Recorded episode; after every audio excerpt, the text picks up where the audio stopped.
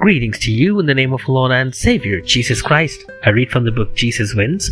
Today's devotion is entitled His Bidding. Matthew chapter 14, verse 29.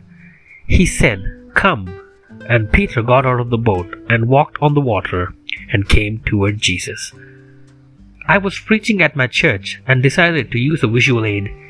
We had a baptism that day, so it occurred to me that as an introduction to my sermon, Someone could walk on the water in front of the whole church.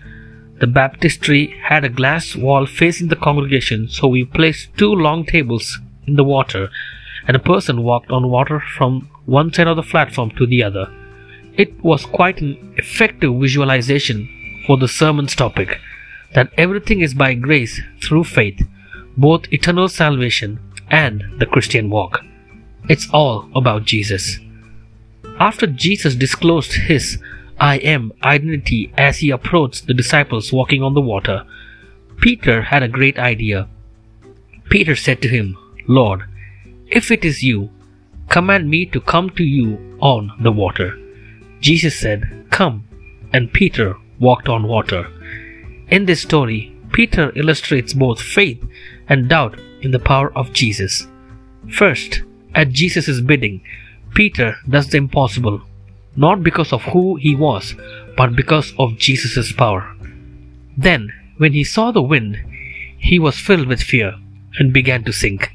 He cried for help, Lord, save me. The same word to save is given as the reason for Jesus' name. You shall call his name Jesus, for he will save his people. Matthew 121. True to his name, Jesus immediately took hold of Peter and made it clear that it was an issue of lack of faith. You of little faith, why did you doubt? It's all about Jesus and his power to save. We accept this by faith, and even that is a gift from God. When Jesus and Peter got into the boat, the wind stopped, and those who were in the boat worshipped him, saying, You are certainly God's Son. Can you imagine? A church in the middle of the lake? The disciples realized that they were in the presence of the Son of God and His supernatural power to save. This is the second and last time that Jesus is worshipped before His resurrection in this Gospel. He continues to be the only one worthy of our praise. It's all about Jesus. Let's pray.